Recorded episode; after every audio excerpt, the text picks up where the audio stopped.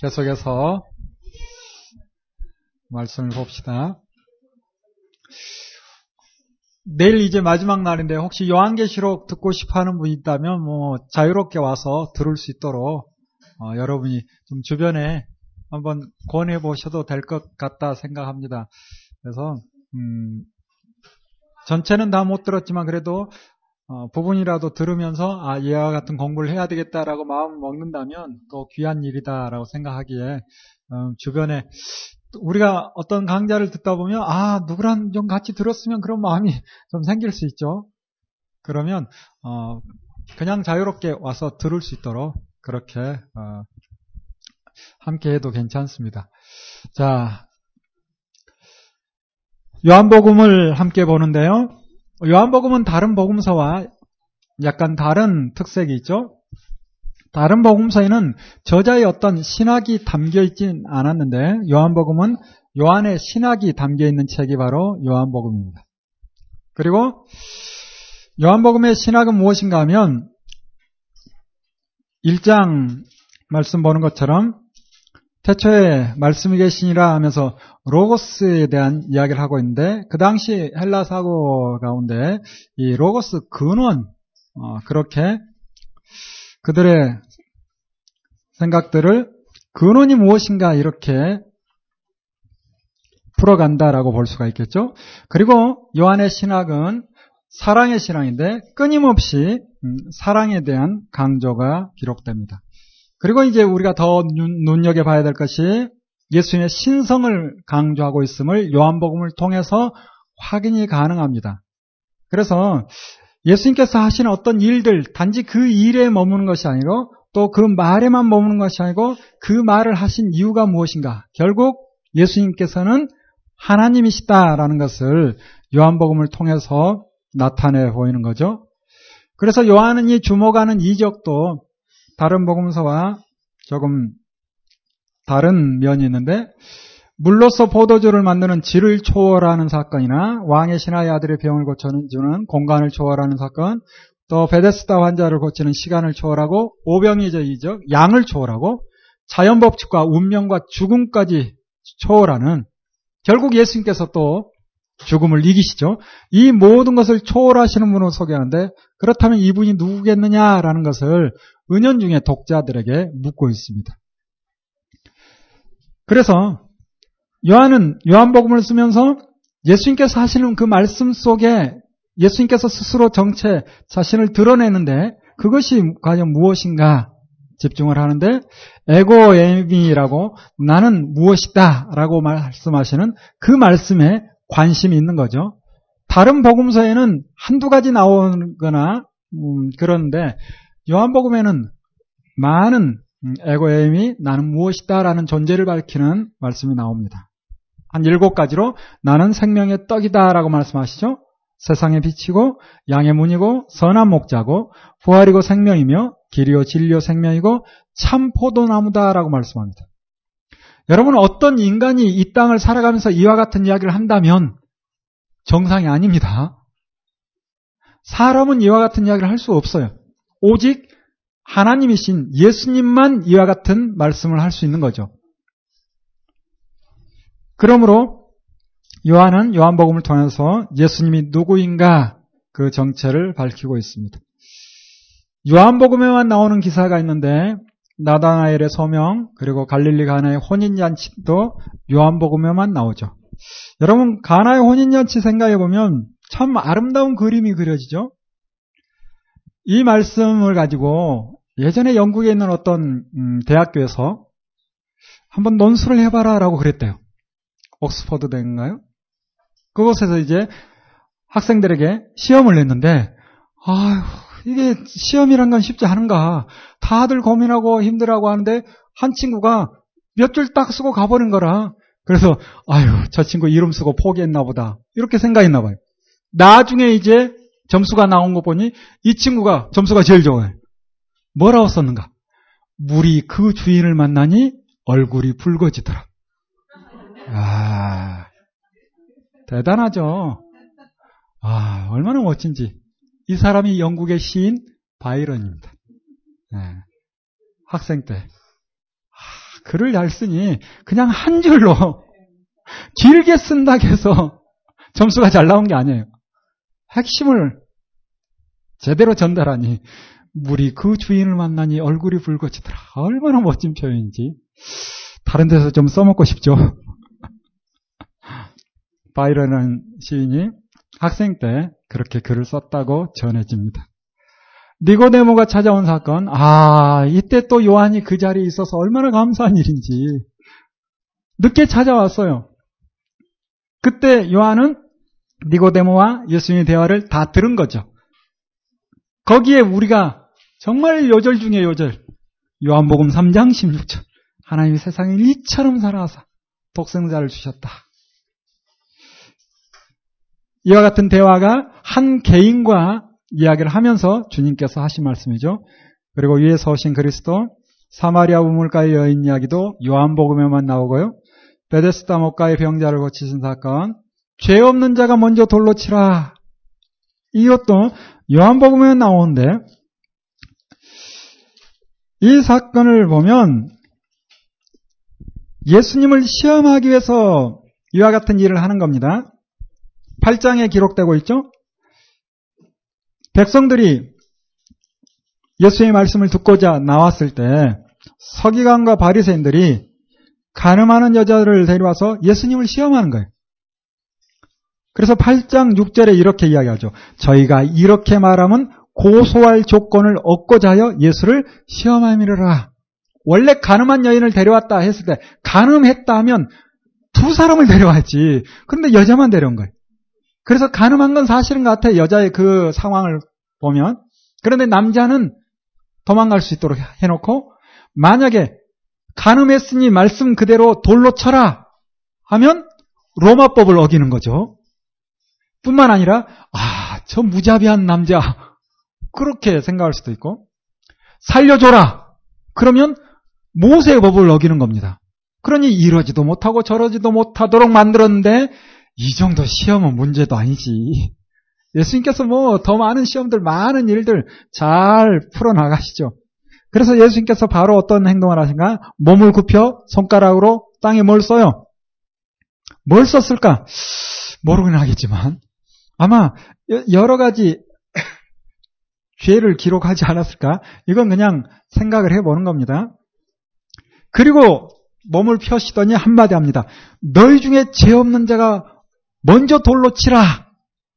이야기한 다음에 다시 몸을 굽힙니다. 아마 여러 죄목을 적어놓고 줄 긋고 이름 쓰지 않았는가? 줄 긋고 이름 쓰고. 왜 이렇게 이야기하는가 하면 어떤 사본에 보면 죄목을 기록을 했다. 그런 어떤 사본에 그렇게 어, 나오고 있어요. 그래서 이건 뭐 근거가 확실하진 않지만 어, 생각해 볼 수 있는 부분이 아닌가. 이렇게 주님께서 멋지게 시험을 이기시죠. 그리고 나는 선한 목자라 말씀하시고 죽은 나사로를 살리시는 사건이 또 10장에 나옵니다. 저는 이 나사로의 가정을 생각하면서 참 독특한 부분을 보게 됐어요. 왜냐하면 주변 사람들도 인정할 만큼 예수님께서 이 가족을 사랑했다라고 성경 기록하거든요. 확인해 볼까요? 10장에 보면 11장 나사로가 병들었어요.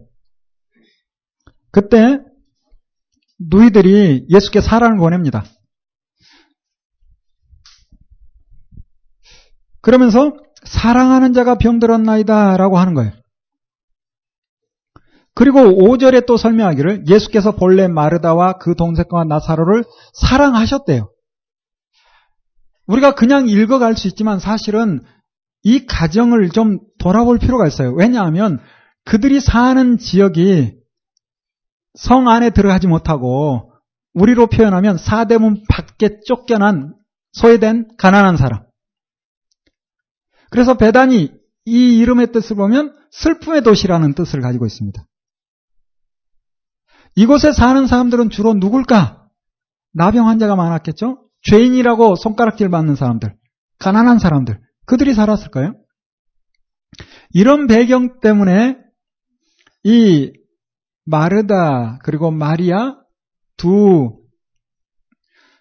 동생이 있는데 나사로는 병들었다. 다시 말하면 나병 환자였을 가능성. 그리고 마르다는 주로 오빠 병수발하니라고 열심히 가정일을 하고 이 집에 밥벌이는 누가 했을까? 마리아가 했지 않았을까? 이렇게 보는 거예요. 그러면 고대 사회에 여자가 무엇을 내서 한 가정을 먹여 살릴 수 있을까? 이런 생각을 해보면 쉽지 않은 일을 했을 겁니다. 또 우리가 누가복음 봤잖아요. 죄인인 여자인 거 뻔히 아는데 예수님께서 저럴 수 있나라고 하면 이 여자가 죄인이라. 남자의 죄인 중에 죄인은 세리라면 여자는 그 시대 죄인 중에 죄인이 예 그렇습니다. 그랬을 가능성이 충분해요. 놀라운 사실은 이런 상황인데 예수님께서 그 가정을 그냥 부담 없이 다니시는 거예요. 그리고 다른 사람이 봤을 때도 사랑했대요. 사랑했대요. 예수님께서 예루살렘에 가실 때 이 집에 간혹 들어가기도 하시고 혹은 예루살렘에서 머물다가 나와서 베다니 마리아 집에 나사로 집에 드나들기도 했어요. 그런데 예수님께서 다른 복음서와 함께 이렇게 보면 주로 이제 저녁 늦은 시간에 들어간 것 같아요. 그러면 마르다가 그러겠죠. 어, 식사는 하셨나요? 아, 우리 먹고 왔다고. 먹었는지 안 먹었는지 그건 잘 모릅니다. 그리고 사는 형편 뻔하니 그 많은 무리들이 함께 들어가서 먹어버리면 몇 달 굶어야 될지 모르니 그런 상황이겠죠. 간혹 뭐 먹기도 하지만 그리고 아침에 한 번은 일찍 나갑니다. 그러면 마르다는 일찍 일어나서 뭔가 준비하려 하면 예수님께서 다 깨우는 거예요. 일어나, 일어나! 해가지고 데리고 나가는 거예요. 이렇게 나갈 때 마르다가, 아니, 선생님이 어디 무슨 일로 갑니까? 아, 내가 좀 일이 있어서 일찍 가봐야 된다고. 하고 나가는 거예요. 그러면 제자들은 퉁명스럽게, 아니, 일이 없다 했는데, 뭐 그런지를 모르고. 그렇게 나가는 겁니다. 그렇게 나가지만 예수님은 배가 고파요. 네, 배가 고픕니다. 여러분, 예수님께서 이 땅에 사시면서 우리와 똑같은 몸으로 똑같이 힘들어 하시고, 배고파 하시고, 또 주무시기도 하시고, 똑같이 생활한 겁니다. 그래서 밥을 먹지 않으면 예수님도 배가 고파요. 그래서 배가 고파서 어디로 가는가? 저 무화과 나무에 과실이 있나? 하고 가봐요. 갔는데 있어요, 없어요? 없어요. 그리고 무화과 나무를 저주하듯 이야기를 하죠. 배경을 모르고 보는 사람 가운데 이 부분을 가지고 아 이런 예수라면 과연 믿어야 될까? 그런 말을 하는 사람이 있어요. 슈바이처인가요? 아인슈타인인가요? 실제 그랬습니다. 이런 예수? 이런 건 성경이 아닐 텐데 빼버려야 되는데 그랬어요. 배경을 알면 생각해 볼 수 있는데 또 하나 이 무화과는 우리가 생각하는 것처럼 한때 열매가 열리는 것이 아니라 상시 열매가 열린대요. 물론 다른 교훈도 있습니다. 어찌됐든 이 일로 인해서 나중에 무화과 나무가 말라버리는 그런 일이 있긴 하지만 결국 무엇을 보고 싶은가? 예수님께서는 이 나사로의 가정에 해를 주지 않기 위해서 폐를 끼치지 않기 위해서 일찍 나오시지 않았는가? 저는 참 이런 부분을 보면서 아주 독특한 게 아니 예수님께서 그 힘과 능력을 가지고 놀라운 이적과 기사를 통해 자신도 좀 풍족하게 드시고 이 가정도 회복시켜주면 좋지 않을까 그런 생각을 좀 하거든요. 우리가 복음서를 보면 예수님께서 유대인 무서워서 피해 다니는 6월절 절기가 되고 하면 당연히 예루살렘에 올라가야 되는데 유대인들이 하도 죽이려 하니까 조심스러운 거예요. 철없는 동생들이 한마디 또 하죠. 아유, 선지자라면 메시아라면 큰 물에서 놀아야지. 왜 여기 있는 거요? 빨리 가세요. 철없는 동생들이, 친동생들이. 그래서 어쩔 때는 몰래 가기도 하고. 아니, 그 능력을 가지고 왜 안 쓸까? 그런 생각 안 해봤어요? 왜 사랑하시는데 이 가정의 이 형편 이대로 놔둘까? 그런 생각 안 해봤어요? 말라기 때 봤던 것처럼 우리가 그려놓은 사랑만 생각하지 말자는 것. 주님께서는 그대로 사랑할 수 있습니다. 우리의 어떤 문제를 변화시켜서 그 변화된 모습을 통해서 내 사랑이 이렇다, 내 사랑을 이해해달라, 알아달라, 이게 아니라 있는 이대로, 이 상황 이대로 우리를 사랑할 수 있다는 거예요. 그 사랑을 누릴 줄 아는 사람이 주님을 바르게 만나는 사람이 아닌가 저는 그렇게 봅니다. 뭘 모를 때는 저도 기도 고민 많았죠. 주님, 우리 가정에 이런저런 문제들 좀 해결해 주세요. 뭐 여러분도 가정에 크고 작은 문제가 있겠지만 저도 좀 아픔이 있습니다. 뭐 아는 분들 다 알다시피 이번에는 여러분들이 감쪽같이 어떤 분이 그러더라고요. 어 둘째 어디 갔어요? 아 집사람 일을 하다 보니 아이를 데리고 있기가 좀 힘들어서 음, 병원에 좀 음, 여러분 식사 시간 좀 피하도록 어, 좀 맡깁니다. 그렇지 않으면 여러분 식사할 때 좀 힘들게 하거든요. 예, 저희 둘째가. 근데 얼마나 예쁜지 몰라요. 얼마나 예쁜지. 근데 태어날 때 장애를 가지고 태어나서 좀 음, 자유롭지 못한 부분이 예, 있는 거죠. 사실은 제가 일찍 하나님께 결단하고 하나님의 일을 하기에 내 삶의 문제는 만사형통 약간 그런 의식을 가지고 있었어요. 근데 신학교를 들어갔는데 태어난 아이가 둘째. 어려서 좀 이상해. 그리고 이 아이가 저하고 생일이 같아요. 그 얼마나 마음이 가는데 그래서 돌쯤 됐을 때 좀 이상하다 싶어서 서울대학 병원 가서 검사를 해보니 뇌성마비로 인한 음, 장애가 어, 성장 장애가 있다 해서 지적 장애를 가지고 있는데 아 처음에는 기도도 많이 했죠. 지금도 안 하는 건 아닙니다. 저녁마다 못 들고 하나님의 하실 일을 기대하죠. 뭐 기대를 안 하는 건 아닙니다. 예전에는 좀 안타까운 마음도 있었죠. 내가 주님을 위해서 이렇게 하는데 왜 이와 같은 어려움이 있습니까? 그런 마음도 있고 했는데 사실 성경의 많은 인물들을 보고 특별히 이 베다니 집에 나사로의 가정을 보니 아 무슨 일이 해결돼야 사랑받는 것이 아니라 그냥 그대로 두고도 사랑할 수 있는 거구나 라는 것을 다시 한번 또 깨닫게 됩니다. 그래서 내 삶에 어떤 문제가 해결되고 좋은 일이 많아야 주님이 나를 사랑한다. 그런 생각은 대부분 저는 내려놨습니다. 내가 어떤 상황이고 어떤 문제가 있더라도 주님의 사랑은 변함없다. 주님의 사랑은 변함이 없는 거죠. 우리가 요한복음 11장 말씀을 통해서 나사로를 살렸다 이것만 볼 것이 아니라 그 전에 나사로의 가정 하나님께서 그 가정의 문제를 해결하지 않고도 마음껏 다니시면서 또 주변 사람들이 봤을 때 사랑한다라고 느낄 만큼 그렇게 주님께서는 똑같이 지금도 우리 어떤 문제가 해결되지 아니할지라도 우리를 사랑하신다라는 것을 우리도 기억해야 될 필요가 있겠죠. 요한복음에 나온 기사가 있습니다. 하나의 밀, 그리고 제자의 발을 시키신 사건, 또 세계명에 대한 말씀이 나오죠. 누가복음을 보면 새 언약에 대한 약속의 현장을 기록하고 있어요. 그런데 아쉬운 건 뭔가 새 언약 약속을 하는데 그 약속의 내용은 요한복음에 바르게 어, 풍성하게 기록이 되어 있죠. 그래서 새 계명을 주는데 어떤 계명을 주는가? 서로 사랑하라. 서로 사랑하라 말씀하시죠. 그래서 옛 계명은 하나님 사랑 이웃 사랑이라면 새 계명은 서로 사랑하라라고 말씀하죠.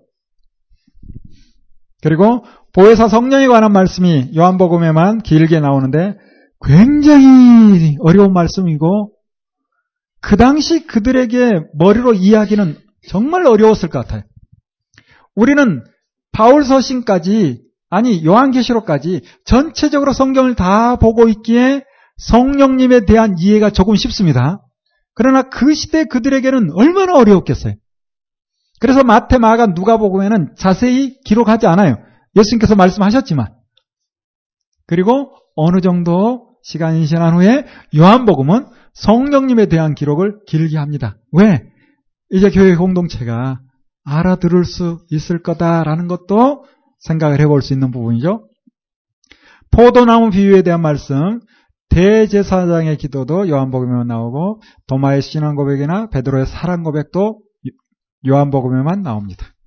자 이렇게 내 복음서를 정리를 해보고 이제 우리가 봐야 될 성경이 사도행전인데 우리 사도행전 1장을 한번 볼까요?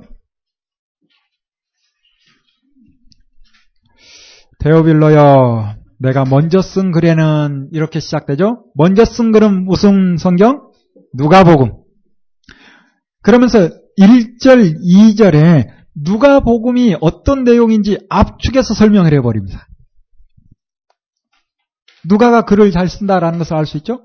뭐를 하는가?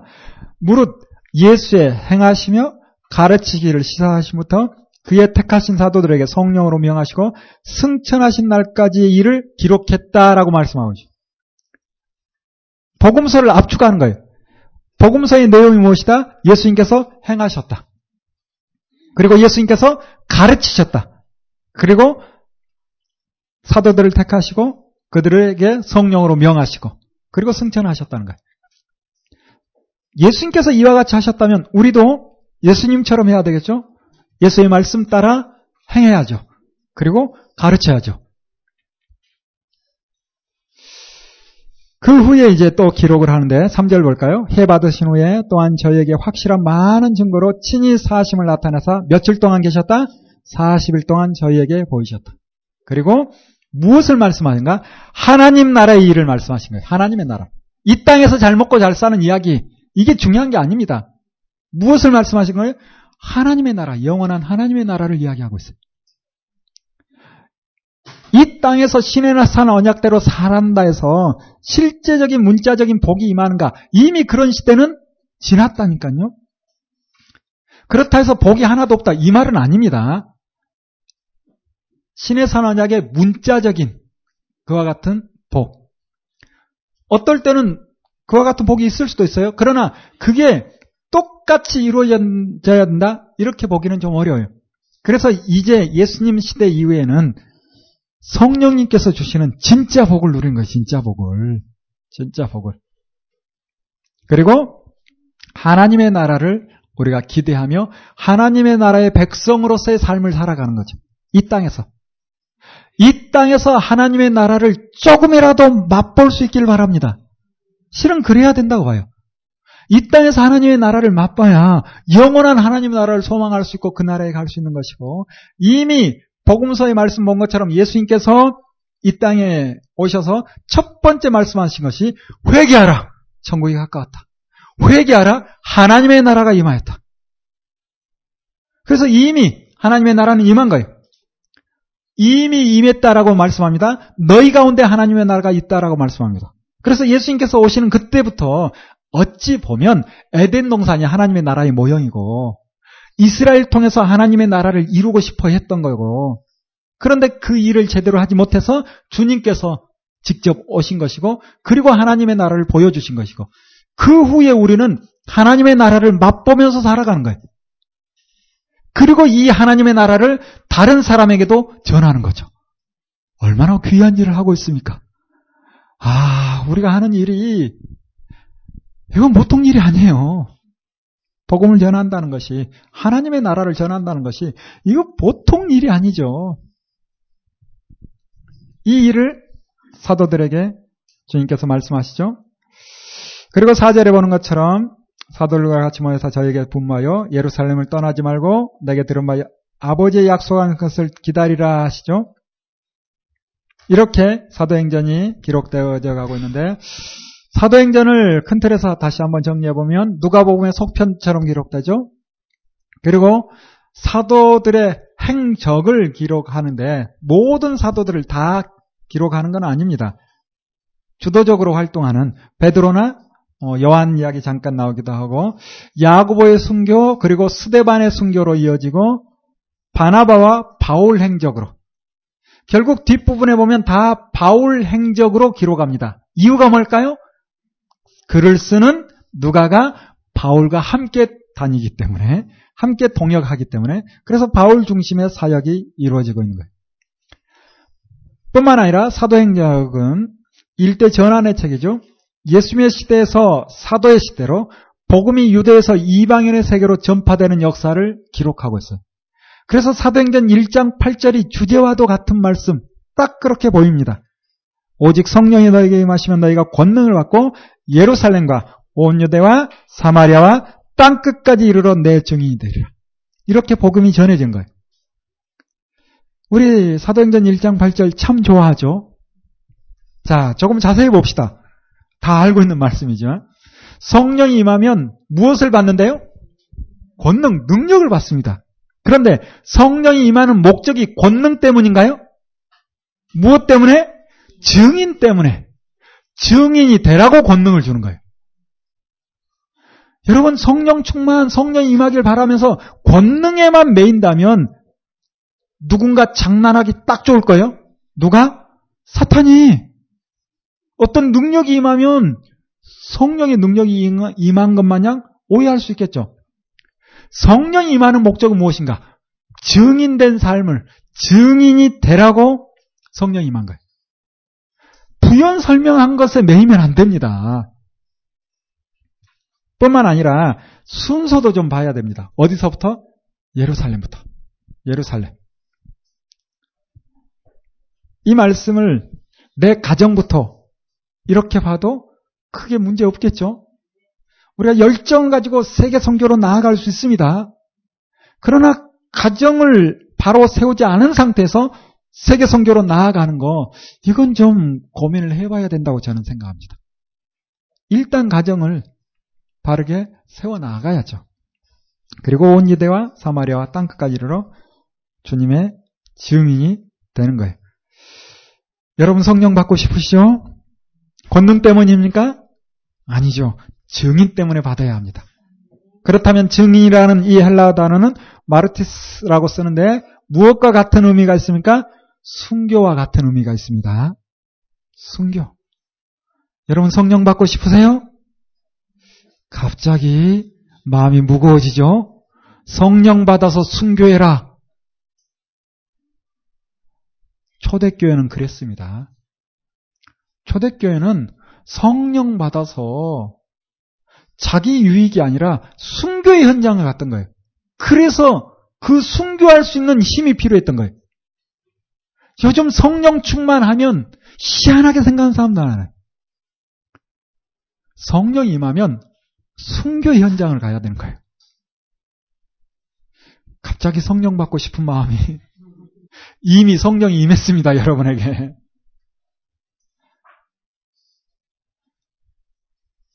우리가 시대적 배경을 통해서 바르게 봐야 돼요. 그래야 좀 오해하지 않고 과하지 않게 할 수 있는데 그냥 이 시대로 막 생각하다 보면 과한 해석과 잘못된 것을 붙들 수 있어서 그래서 그 시대 그들에게는 성령임에서 권능임을 받으면 순교 현장까지 나아간 것이죠.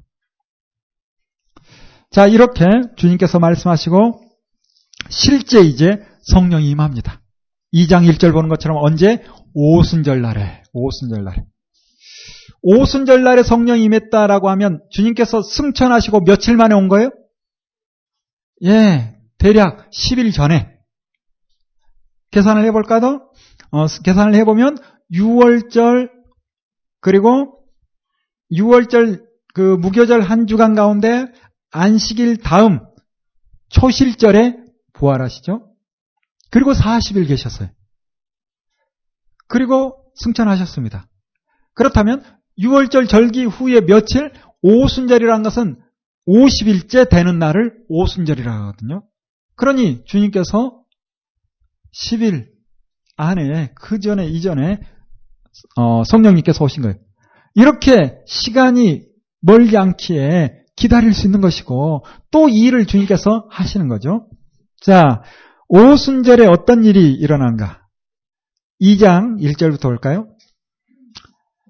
자, 이제 좀 무거운 이야기, 각각 생각이 좀 다를 수 있는데, 2장 1절, 오순절 날이 임임에 저리가 다 같이 한 곳에 모였더니, 호련히 하늘로부터 급하고 강한 바람 같은 소리가 있어 저희 앉은 온 집에 가득하며 불의 혀같이 갈라지는 것이 저에게 보여 각 사람 위에 임하게 있더니 저희가 다 성령의 충만함을 갖고 성령이 말하게 하심을 따라 다른 방언으로 뭐 했다? 말하기를 시작하였다.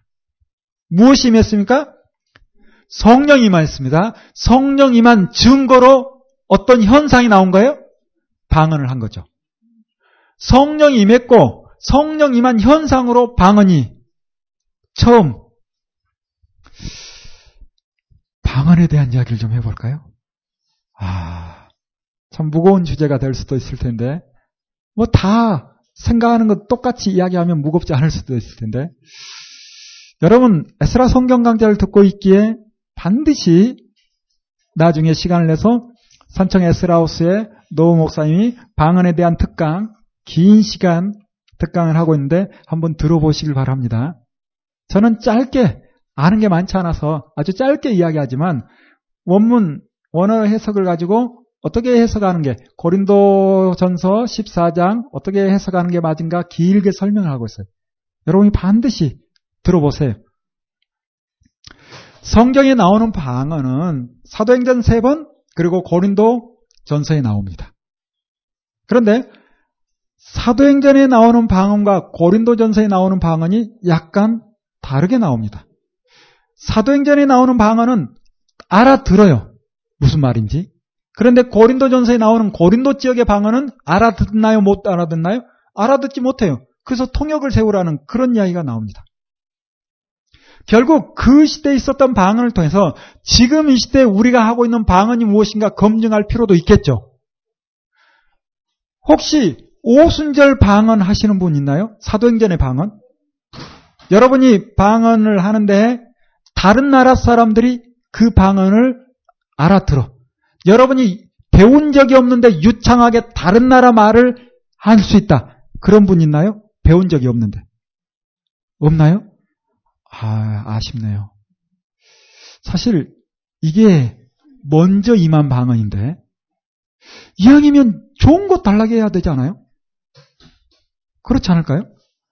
알아듣지 못하는 방언보다 유창한 외국어를 통해서 복음을 전하는 여러분 방언 기도 바울이 한 번 딱 이야기합니다. 내가 만약 방언으로 기도한다면 그것도 만일 그런 표현으로 다 방언을 말할 때는 방언으로 뭘 했다? 말했다라고 이야기해요. 그러다 보니 어떤 책에 그런 문구가 있어요. 방언 기도라는 게 있나? 아, 갑자기 분위기가 우리가 한번 공부를 해봐야 합니다. 내가 그동안 알아왔던 거, 내가 체험했던 거, 이게 중요한 게 아니라 아무리 실려있고 유명한 목사님을 통해서 들었다 할지라도, 경험했다 할지라도 성경과 다르면 다른 거예요. 그래서 우리가 성경과 바른 삶을 살고 있는가, 바른 신앙생활을 하고 있는가, 성경을 통해서 점검해야 되는 거예요. 자, 방언 정리해 봅시다. 먼저 오순절 방언 보는 것처럼 말하기를 시작했어요. 그런데 5절 보면 그때 경건한 유대인들이 천하 각국으로 와서 예루살렘에 우거하더니 이 소리가 나며 큰 무리가 모여 각각 자기의 방언으로 제자들의 말하는 것을 듣고 소동하여 알아들은 거예요. 놀라면서 뭐라는가? 아니 저 사람 갈리스 사람도 아니야? 아니 저 촌 사람들이 어떻게 우리 지역 말을 이렇게 유창하게 하지? 이겁니다. 오순절이라는 것은 유대인의 세 절기 가운데 하나죠. 그래서 흩어져 있던 유대인들이 자기가 살고 있는 땅을 벗어나 예루살렘에 모입니다. 이렇게 많은 사람들이 예루살렘에 모이면 복음을 전할 수 있는 아주 좋은 기회가 되는 거라. 그래서 하나님께서 기다려라 했다가 때가 참에 누가 오시는 거예요? 성령님도 오시는 거죠. 때가 참에. 그리고 어떤 현상을 통해서 현상이 목적이 아니라 집중하게 하는 거예요. 우리가 그래서 구약을 다 본 거 아니에요. 선지자들이 어떤 현상을, 어떤 쇼를 하면서 설교할 때 그 쇼 자체가 본질이에요? 아니죠. 그 일을 통해서 사람들을 집중하게 하는 거예요. 그리고 무엇을 전하는가? 복음을 전하는 겁니다. 이 당시에 복음은 오셨다. 누구? 메시아. 그분이 예수다. 이게 복음의 핵심이죠. 이걸 전하기 위해서 그냥 말하면 듣겠습니까? 안 들어요. 그렇기 때문에 어떤 현상이 일어나면 사람들이 집중하는 거예요. 집중할 때 복음을 전하는 겁니다. 그래서 오순절 방언은 알아듣는 말을 합니다. 모인 사람들이, 먼 땅에서 온 사람들이, 아니, 우리가 우리 각 사람의 난 곳 방언으로 그 말로, 그 지방 말로 듣게 되는 것이 어찌면요, 저촌 사람들이 어떻게 유창한 영어를, 유창한 불어를 하는 거지? 이런 분위기예요. 그렇다면 무슨 말을 했는가? 이것도 중요하겠죠? 11절. 우리가 다 우리의 각 방언으로 우리 지방의 말로 무엇을 말한 것 들었다? 하나님의 큰 일을 말함을 듣는다. 하나님의 큰 일이래요. 하나님께서 큰 일을 행하셨대요. 무엇을 전했을까요? 복음을 전하는 거겠죠. 하나님께서 이 땅에 오셨다. 하나님께서 이 땅에 오셨고 우리를 위해서 죽으셨다. 그분이 예수구. 이게 하나님의 큰 일이 아니겠습니까? 구체적으로 하나님의 큰 일이 무엇인지 모르지만 그들이 듣고 반응이 뭔가 하나님의 큰 일을 말하고 있다라는 것을 들었다는 거예요. 알아듣는 이야기를 합니다. 그러면서 사람들이 놀라면서 이게 무슨 일인가? 저들이 술에 취했나? 이렇게 집중했을 때 베드로가 설교를 하는 거죠. 요엘서를 가지고. 이게 바로 요엘서에 기록되어 있던 성령이 임하는 것이다. 라고 설교하면서 그들을 복음으로 끌어들인 거예요. 그래서 그들이 이 말을 듣고 37절 보는 것처럼 마음에 찔려 베드로와 다른 사도들에게 우리가 어찌할꼬 하니 각각 회개하고 세례를 받으라 해서 세례 받고 3천 명이나 제자 수에 참여하는 거예요. 이게 오순절 방언입니다. 방언으로 기도했나요? 모릅니다. 그냥 성경은 방언으로 말했다고 이야기합니다. 그리고 알아들었다는 거예요. 자, 그렇다면 이 방언이 모여서 오순절에 함께 모여있는 그들에게 구원의 확신을 주기 위해서 방언이 임했을까요? 그것도 아닐 것 같아. 왜? 이미 예수님, 부활하신 주님도 만나고 예수님의 제자들인데, 왜 방언이 임했을까? 저는 사도행, 어, 고린도 전서 14장 23절인가요? 그 말씀을 가지고 이 부분을 해석하면, 방언이 임함으로 믿지 못하는 사람들, 성령이 임했는가 알지 못하는 예수 그리스도를 믿지 못하는 그 사람들에게 뭔가 표적을 통해서 집중하게 하고 그들에게 믿게 하려고 믿는 이들을 사용한 것 같아요. 고린도전서 14장을 한번 찾아볼까요? 14장 22절이네요. 22절.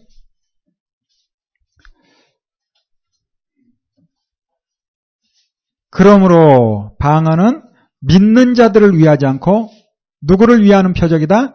믿지 아니하는 자들을 위하는 표적이다. 이렇게 기록하고 있어요. 믿는 자에게 굳이 방언이 필요한 것이 아니라 믿지 아니하는 자들을 위하는 표적이다.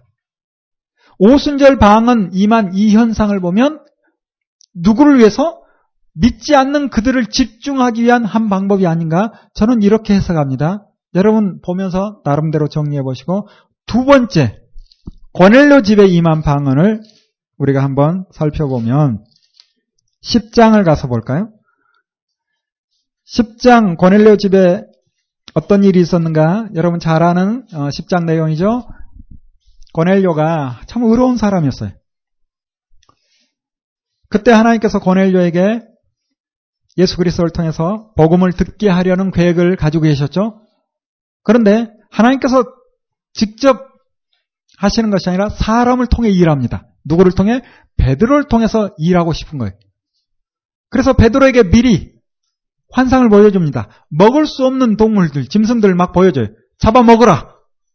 못 먹습니다. 먹어라. 못 먹습니다. 먹어라. 이걸 보고 아니 왜 하나님이 이걸 보여주나 하는데 똑똑 놓고 하면서 들어오는데 보니까 이방 사람이라. 어? 아 이방 사람? 아 이방인과 교제하는 거 이 이야기인가? 그런데 이방 사람이 뭐라는가? 지금 고넬료 이방 이탈리아 사람 로마 사람 고넬료가 하나님의 말씀을 듣고 싶어서 기다립니다. 아 이거였구나.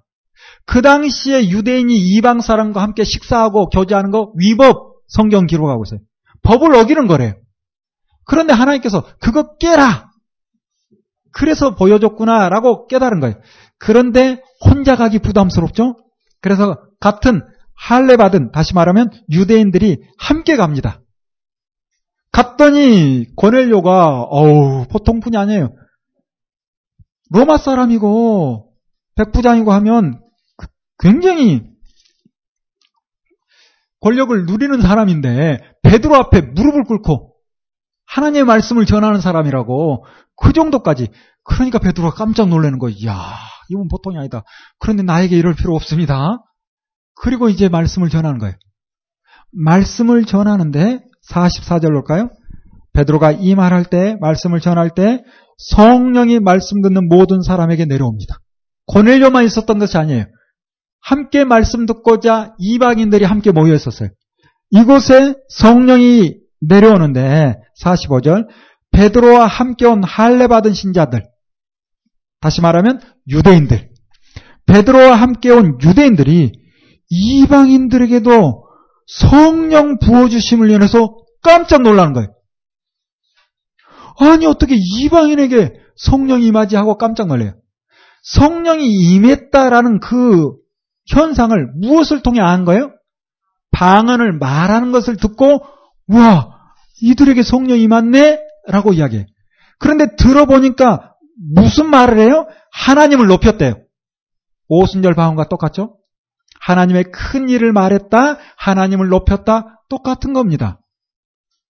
여기서 이제 방언을 말했다라고 하는데 이상한 뭐 알아듣지 못하는 뭐 아바라카바라바라바라 뭐 이런 이야기 한 것이 아니라 함께 온 유대인들도 베드로도 알아듣는 말을 유창하게 했다는 거예요. 이방 사람들이 모여 있는데 무슨 말을 했을까요? 히브리어를 유창하게 하지 않았을까? 그러면서 주님이 어떤 분인지 하나님이 어떤 분인지 모를 사람들 같은데 유창하게 이야기를 하니까 깜짝 놀라지 않았을까? 그렇다면 이 방언이 왜 현상이 드러났을까? 누가 믿지 못하는 거예요? 베드로와 함께 온 유대인들이 설마 이방인에게 성령이 임하겠어라는 생각을 하고 있는 거예요. 이 생각을 바꿔놔야 복음이 사마리아와 땅끝까지 전해지는 겁니다. 사도들의 생각이 바뀌지 않으면 바울 하는 일을 방해할 거예요. 왜 이방인에게? 사도들의 생각이 바뀌어야 되거든요. 특별히 누가? 베드로가! 베드로가 바뀌면 얼마나 좋겠어요. 그래서 하나님께서 이 고넬료 가정을 붙드시고 고넬료 가정을 통해서 베드로를 부르게 하고 또 베드로가 가서 말씀을 전할 때 이곳에 성령 임하고 그 현상으로 방언을 말한 겁니다. 그때 베드로와 함께 온 사람이 들은 거예요. 이야, 이방인에게도 방언 임하는구나. 이게 고넬료 집입니다. 알아듣는 말을 했어요. 그리고 사도행전 19장에 가서 바울이 전도 여행을 할 때 에베소 지역에 이방 땅에 가서 복음을 전합니다. 이때 이제 거기에서는 간단하게 방언했다라고 기록하고 지나가요. 19장 6절 보는 것처럼. 바울이 그들에게 안수함에 성령이 그들에게 임하심으로 방언도 하고 예언도 하니 모두 12사람쯤 되더라 기록합니다. 아주 간단하게 지나가죠. 그래서 이 예배소 지역의 방언이 어떻게 드러났는지는 조금 어렵습니다. 이렇게 사도행전에 나오는 새 방언은 우리가 보는 것처럼 알아듣는 말을 했어요. 그리고 하나님을 높였어요. 그렇다면 목적은 뭘까? 믿지 못하는 사람들을 믿게 하려는 하나님의 어떠한 표적으로서 주신 방언. 이제 우리가 고린도 지역의 방언을 공부해야 되겠죠? 고린도 전서 12장 봅니다. 보통 우리가 고린도 전서를 볼 때 12장은 은사장, 13장은 사랑장, 그리고 14장은 방언장. 뭐 이렇게 보는데 사실은 한 묶음으로 보는 게 좋을 거라 생각합니다. 12장은 은사에 대한 종류를 이야기하고 있어요. 여러 은사. 그러면서 13장에 가서는 은사를 좀 검증해봐라. 무엇으로? 사랑으로. 사랑으로 하지 않는 것은 다 필요 없다. 은사 검증. 그리고 14장은 은사를 어떻게 사용할 것인가를 다루고 있는 거예요.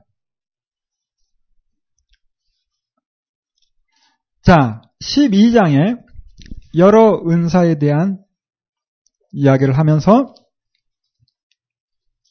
13장에 가서 내가 사람의 방언과 천사의 말을 할지라도 하면서 사랑이 없으면 아무것도 아니다 라고 이야기하고 특별히 13장 8절 이 부분을 해석하는 게 각 교단마다 조금씩 사랑은 언제까지든지 떨어지지 않냐나 예언도 패하고 방언도 그친답니다. 지식도 패한답니다. 언제 패할까요? 10절에 나오죠. 온전한 것이 올 때에는 부분적으로 하던 것이 패하리라. 이 온전한 것이 뭔가? 이게 숙제예요, 이게 숙제. 언젠가는 패하는데, 온전한 것이 뭘까? 온전할 때가 언젠가요? 주님 다시 오셨을 때? 물론, 그때도 온전할 때죠. 그런데 예전에 우리 합동적 신학을 공부할 때는 온전할 때를 성경이 다 기록됐을 때, 그렇게 배웠어요. 그러다 보니 교회 안에서 알아듣지 못한 말로 방언하면 이거 이상한 거다 그랬어요. 그래서 하지 못하게 했어요. 교회 안에서.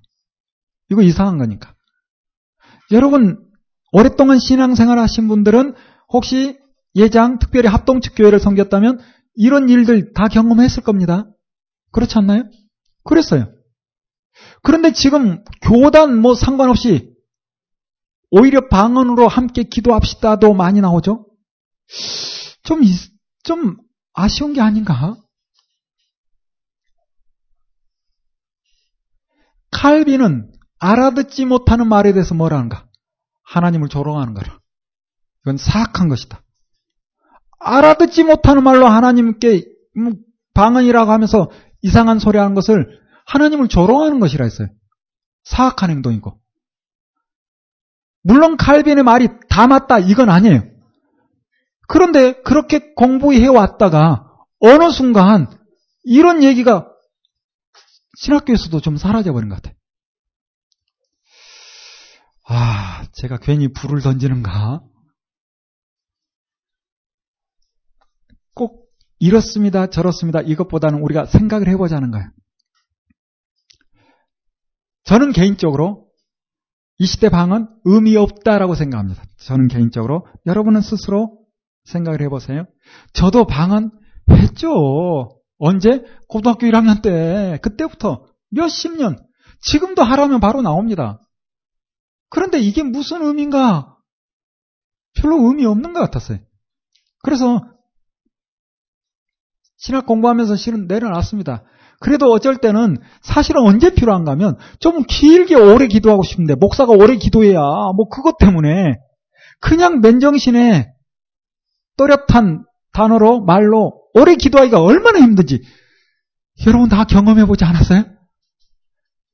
그나마 좀 오래 기도할 수 있는 방법 뭡니까? 제 자신을 표현합니다. 몽롱해가지고 무슨 말인지도 모르고 몽롱하니 무아지경에 이런 것처럼 해서 몽롱하게 그렇다고 그냥 있으면 안 되는가 뭐 딱딱딱딱 뭐 소리를 하면서 그렇게 있으면 이 황홀경 가운데 몽롱해가지고 한 시간 두 시간 피곤치도 않고 그냥 잘 지나가요. 그러면 와 우리 목사님 기도 많이 하신다. 아, 제가 그렇다는 거지 여러분 오해하지 마세요. 제가 그랬다는 거예요. 그런데 이게 하나님과 어떤 의미가 있을까? 이런 고민에 빠지는 거라. 온전한 것이 오면 패한답니다. 온전한 것이 무엇인지 각각 다르게 생각한다면 방언과 예언과 지식이 온전한 겁니까? 부분적인 것입니까? 부분적인 것은 사실이죠. 우리가 부분적으로 알고 부분적으로 예언하니 온전한 것이 올 때는 부분적인 것을 하는 것이 피한다라고 이야기해요. 예언도 부분적으로 한다는 거예요. 여기 신약 시대 예언이라는 것은 구체적으로 설교로 봐도 문제 없습니다. 이 시대는 구약밖에 없던 시대예요. 신약 성경은 쓰이지도 않았어요. 어찌 보면 구약 성경도 정경으로 확증되지도 않았어요. 확정되기도 전이에요. 그러다 보니 하나님이 하신 일과 예수 그리스도에서 전한다는 것이 쉬운 일이 아니라 그래서 하나님께서 주시는 그 지혜를 가지고 하나님의 말씀을 전하는데 그게 바로 예언입니다. 어떤 사람들에게는 그 지역 말로 예언해야 될 거예요. 왜? 그들을 알아듣도록. 그래서 결국 방언이라는 것은 뭔가 그들을 집중하게 하는 방법이고 집중하고 나면 예언을 하는 거예요. 하나님의 큰 일. 그래서 하나님께서 하신 일을 설교하는 것이 예언이 아닌가. 그런데 이렇게 방언과 예언이라는 것이 이미 이제 성경이 완성되면 더 이상 기록된 말씀을 통해서 알 수 있는데 계속 예언이 임하고 방언을 해야 될 필요가 있는가? 없을 것 같아요. 자, 바울이 방언에 대해서 무엇이라 이야기하는가? 우리가 이걸 봐야 되겠죠? 14장. 많은 것을 이야기할 수 있는데 부분을 가지고 여러분이 하고 싶은 말이 있다면 말씀드리듯이 에스라우스의 노우 목사님이 원어를 가지고 새롭게 번역한 걸 보세요. 아시겠죠? 이 시간에 그거 다 어떻게 이야기합니까? 바울이 어떤 이야기를 하고 결론처럼 하는 말들이 있어요. 다시 말하면 편지를 썼는데 큰 틀에서 바울이 하고 싶은 말이 뭔지를 뽑아내야 된다는 거예요. 지금 고린도 지역에 편지한 이유는 뭔가? 고린도 교회 문제가 한두 가지가 아니에요. 그렇죠? 문제투석인 고린도 교회 편지에서 제발 좀 똑바로 해라 하고 교정 문서로 보낸 것이 고린도 전서입니다.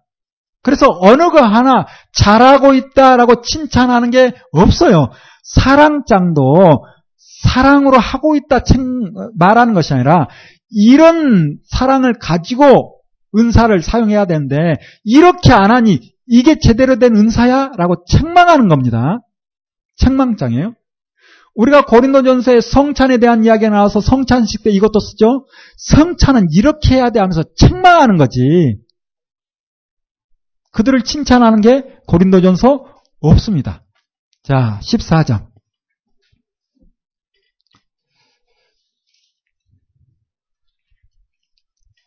방언에 대한 이야기를 쭉 하면서 그런즉 형제들아 6절에 이야기하죠. 그러면서 무슨 말인가? 7절에 보면 전하 검은과 같이 생명 없는 것이 소리를 낼 때 그 음의 분별을 내지 아니하면 저 부는 것이나 검은 것 타는 것인지 어, 저를 부는 것인지 검은 것 타는 것인지 어찌 알게 되리요? 만일 14장 8절이에요. 나팔이 분명치 못한 소리를 내면 누가 전쟁을 예비하리요? 이와 같이 너희도 혀로서 알아듣기 쉬운 말을 하지 아니하면 그 말하는 것을 어찌 알리요? 이는 허공에다 말하는 것이라.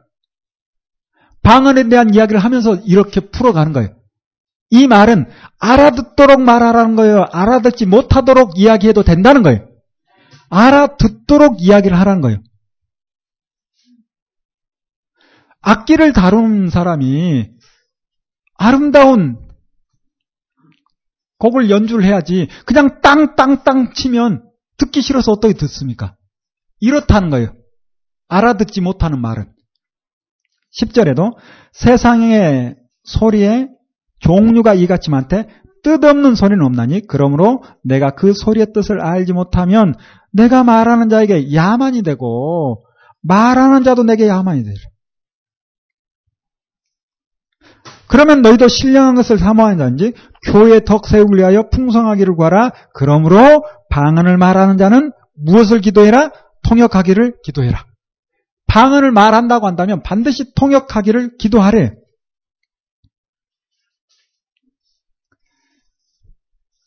이 말을 통해서 우리가 통역하지 못한다면 굳이 방언을 할 필요가 있나라고 생각해 보겠어요. 또 하나 지금 방언, 기도를 이야기합니까? 방언을 말하는 것을 이야기합니까? 방언을 말해서 어떤 효과를 누리기를 원하는 거예요. 복음을 전하는 거 원하는 거 아니겠어요? 통역한다는 것은 여러분 개인적으로 방언 기도를 하는데 그거 통역해서 다 들려주면 방언 기도 할 만해요?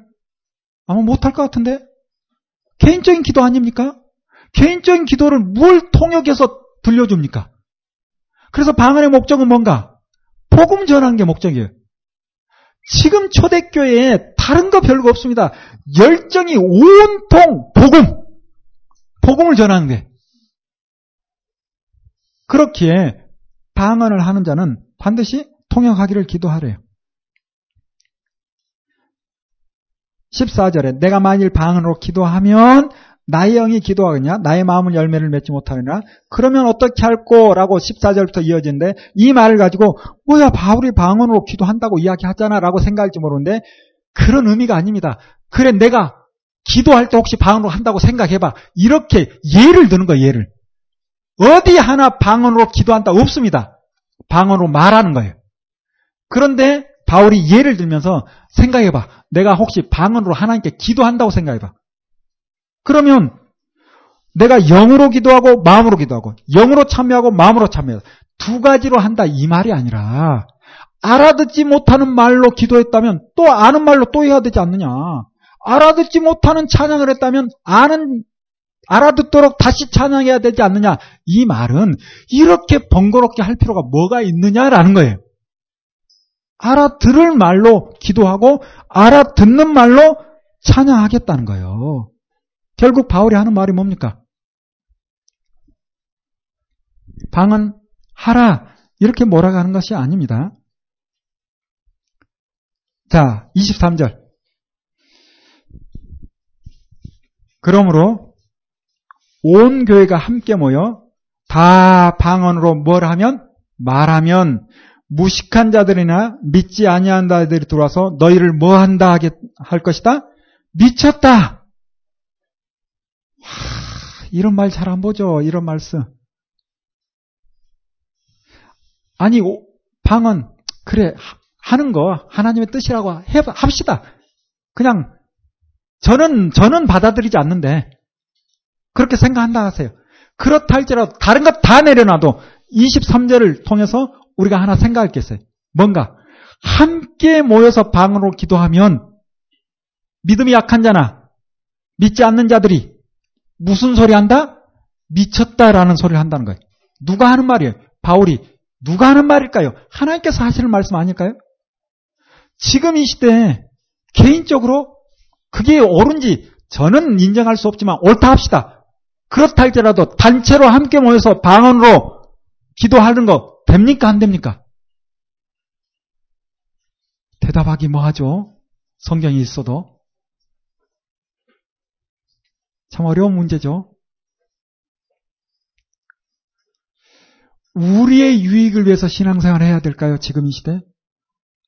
방언의 유익이 뭡니까? 주님께 아니면 나에게? 솔직하게. 나에게죠. 방언의 유익이 주님께가 아니라 나에게거든요. 내가 방언하면 교회의 덕이 됩니까? 교회의 유익이 됩니까? 실은 나에게. 오히려 방언 못하는 사람에게 부담 주는 거예요. 그렇지 않나요? 내가 괜히 우쭐해지는 거. 교회의 덕을 위하지 않는 은사는 필요합니까? 필요 없습니까? 필요 없는 거예요. 교회의 덕이, 덕이 되지 않는 은사는 주님이 주신 은사가 아닐 수 있어요. 그건 내려놔야 합니다. 철저하게 주님께서는 교회의 유익을 위해서 모든 일을 하라라고 이야기해요. 바울도 끊임없이 바울 서신 기록을 하면서 너희 각 사람이 각자의 삶을 위할 것이 아니라 교회 유익과 공동체를 위해서 바르게 세워져라 이야기합니다. 그렇다면 나에게 유익이 되지 않, 나에게만 유익이 되고 다른 사람에게 유익이 되지 않는다면 좀 내려놔야 되지 않겠어요? 특별히 복음을 전하는데 방해되는 거 있다면 내려놔야 될까요? 계속 붙들어야 될까요? 이건 내려놔야 합니다. 복음을 전하는데 방해되는 거 있다면 이건 대부분 다 내려놔야 된다고 봐요. 분명히 이야기합니다. 믿음이 약한 자나 믿지 않는 자들이 방언으로 알아듣지 못하는 말로 이야기를 하면 기도도 아니에요. 말을 하면 미쳤다라고 이야기한답니다. 바울이 고린도 지역에 편지를 쓴 거예요. 지금 이 시대도 미쳤다라는 소리 들을 수 있을까요? 저는 들을 수 있다고 봅니다. 당연한 거 아니겠습니까? 여러분 그냥 길거리 가다가 몇 사람이 각각 알아듣지 못하는 말을 막 하면 주변에서 지나다니다가 어, 저 사람들 미친 거 아니야? 그거 당연한 거죠.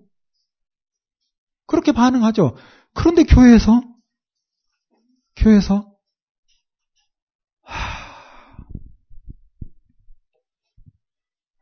27절 볼까요? 만일 누가 방언으로 말하거든 두 사람이나 다불과 세 사람이 차례를 따라 하고 한 사람은 통역하래. 이렇게 해야 합니다. 이렇게 하고 있나요? 반드시 방언은 통역이 있어야 돼요. 그리고 만일 통역하는 자가 없거든 교회에서는 어떻게 해라? 잠잠해라. 교회에서는 잠잠하라고 이야기합니다.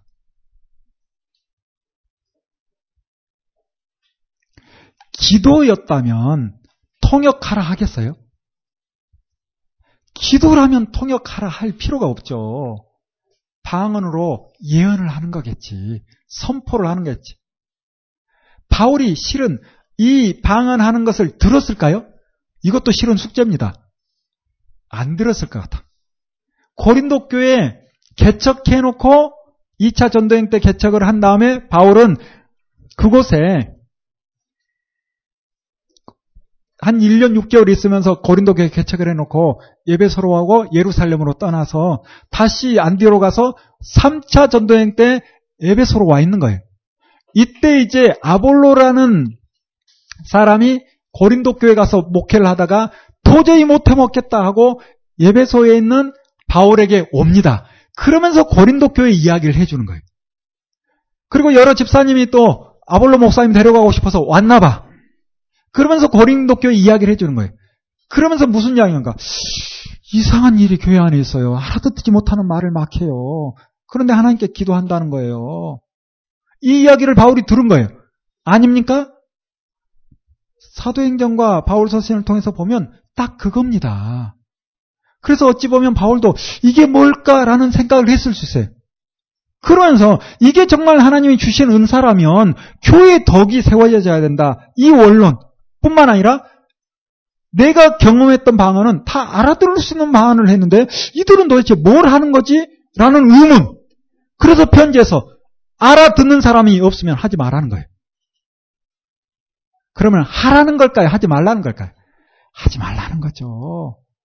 통역하는 사람이 있었을까요? 없었을까요? 없었을지 모릅니다. 하지 말라는 거죠. 알아듣지 못하는 말 하지 말라는 거예요. 제가 과한 해석인지 여러분이 그동안 배웠던 체험했던 거 내려놓고 12, 13, 14장을 그냥 읽어보세요. 한 번 말고 여러 번. 내가 경험했던 것 생각하지 말고 체험 내려놓고 말씀을 읽어야지. 말씀보다 더 귀한 게 어디 있습니까? 그렇잖아요? 아, 부담되십니까? 결론에 가면 반한 거는 말하기 금하지 마라. 이야기 있잖아요. 또 이야기를 합니다. 39절에 있다고. 이런 원칙을 따라서 한다면 금하지 말라는 거지. 그렇잖아요? 이런 원칙을 따라서 한다면 예언 사모하고 방언 말하는 거 금, 금하지 말라는 거예요. 그리고 모든 것을 적당하게 질서대로 하라는 거예요. 그런데 이런 원칙을 지키지 않는다면 하지 말라는 거죠.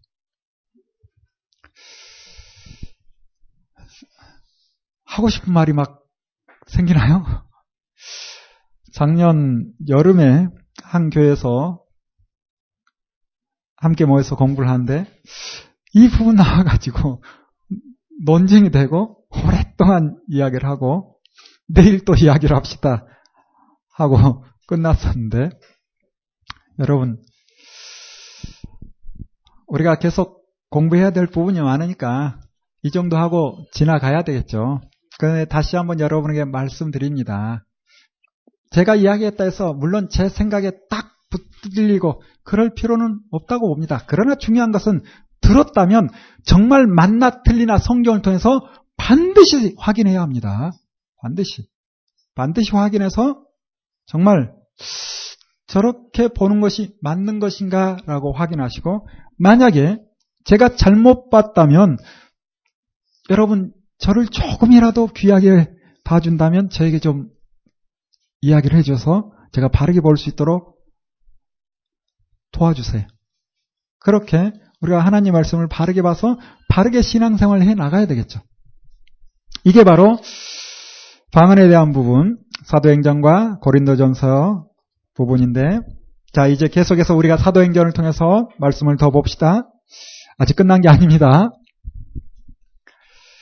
자, 사도행전 2장으로 돌아와서 이 현상 가운데 그들이 집중하고 집중했을 때 하나님의 말씀을 전함으로 그들이 세례를 받고 제자의 수에 합류합니다.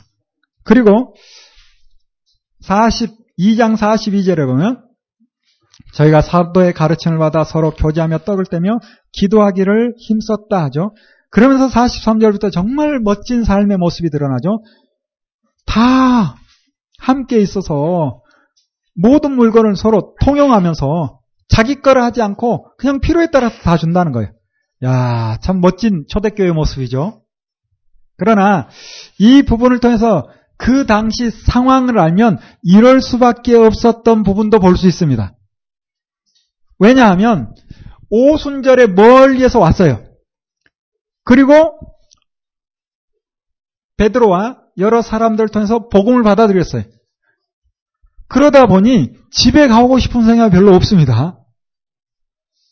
뿐만 아니라 처음 이들은 주님이 본대로 온다 해서 곧 올 걸로 생각했을 것 같아요. 여러분 복음서를 오해하면 주님이 그 시대 그들 살아있을 때 올 것처럼 오해할 수 있어요. 너희들 본대로 온다 이 말은 내가 다시 온다라는 말이지 꼭 너희들이 본다 이 말은 아닌데 오해할 수 있는 거죠. 뿐만 아니라 다른 복음서에 이 세대가 지나기 전에 내가 온다 이런 표현도 있어요. 그러면 그 말을 듣고 있는 그들 세대가 아니라 마지막 때를 이야기하면서 그 세대를 이야기해요. 마지막 때를 사는 그 세대, 그들 앞에 내가 재림할 것이다 라는 이야기거든요. 그런데 그런 해석이 쉽지는 않은 거죠. 또 오해할 수도 있는 거죠. 그래서 처음 초대교회 사도들 가운데 심지어 바울도 처음에는 약간 주님 빨리 오신다라는 의식이 있었던 것을 우리가 서신서를 통해서 알 수 있죠. 그래서 집에 가고 싶은 생각이 나지 않고 주님 오실 때까지 여기 있고 싶은 거라. 여러분 강좌 들으면 집에 가고 싶은 생각이 덜 나지 않아요? 힘드나요? 말씀 듣고 함께 있고 싶은 초대교회 상황.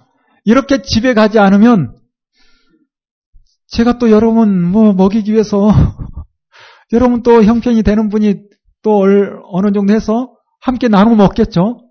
상황이 그런 겁니다. 상황이. 이걸 가지고 초대교회 모습이 아름답다. 우리도 공동생활. 조금 생각을 해볼 필요는 있어요. 좋을 땐 좋지만 조금 지나, 시간이 지나다 보니 벌써 이제 먹을 거 떨어져 가니까 다툼이 벌어지죠. 그래서 한계가 있어요, 한계가. 자, 이렇게 함께 공동생활함에 있어서 먹을 건 점점 떨어져 가자 바나바가 나섭니다. 그래서 밭을 팔아요. 그리고 그 돈을 사도들 앞에 주니까 그걸 또 가지고 음식을 또 나눕니다. 아나니아 삽비라가 이 모습을 보고 야 바나바 원래 바나바의 이름은 요셉이에요 요셉. 그런데 사도들이 야 당신 멋집니다 바나바스 권위자 불러주는 거예요. 이것 보고 아나니아와 삽비라가 야 우리도 권위자 한번 돼보자 바나바 2, 3 뭐. 그래가지고 밭을 팔았는데 팔고 욕심이 그걸 다 내지 못하는 거라. 이 일로 인해서 죽고 마는 거죠. 아, 좀 심하지 않나 생각해 볼 수 있는데, 처음부터 또 성령을 속이고 이러면 안 되겠죠. 그래서 이와 같은 일이 있는데, 초대교회 예루살렘에 살고 있는 이들도 예수 그리스도를 믿는다라고 하면 먹고 살기 힘든 상황에 놓입니다. 왜냐하면 예루살렘, 특히 유대인들은 종교로 똘똘 뭉친 민족이라. 당시 예루살렘에 성전만 있었나요? 아니죠. 무엇이 많이 있었는가? 회당이 엄청 많았습니다. 예루살렘 내에도 어떤 문헌에 보면 380개, 480개 그 정도 밝히고 있어요. 예루살렘 내에 회당이 그래서 다 회당 공동체 생활처럼 합니다. 그런데 예수 그리스도를 믿었다라는 것은 회당에서 어떻게 되는 것이다? 쫓겨나는 거예요.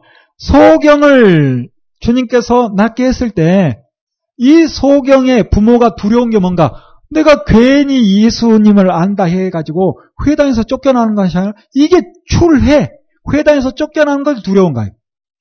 그런데 이 소경은 그거 두려워하지 않는 거죠. 네. 그래서 회당에서 쫓겨난다는 것은 이건 경제 생활이 어려운 상황에 놓이게 돼 있어요. 그래서 어쩔 수 없이 지금 예루살렘 내에 믿는 자들이 공동 생활을 할 수밖에 없습니다.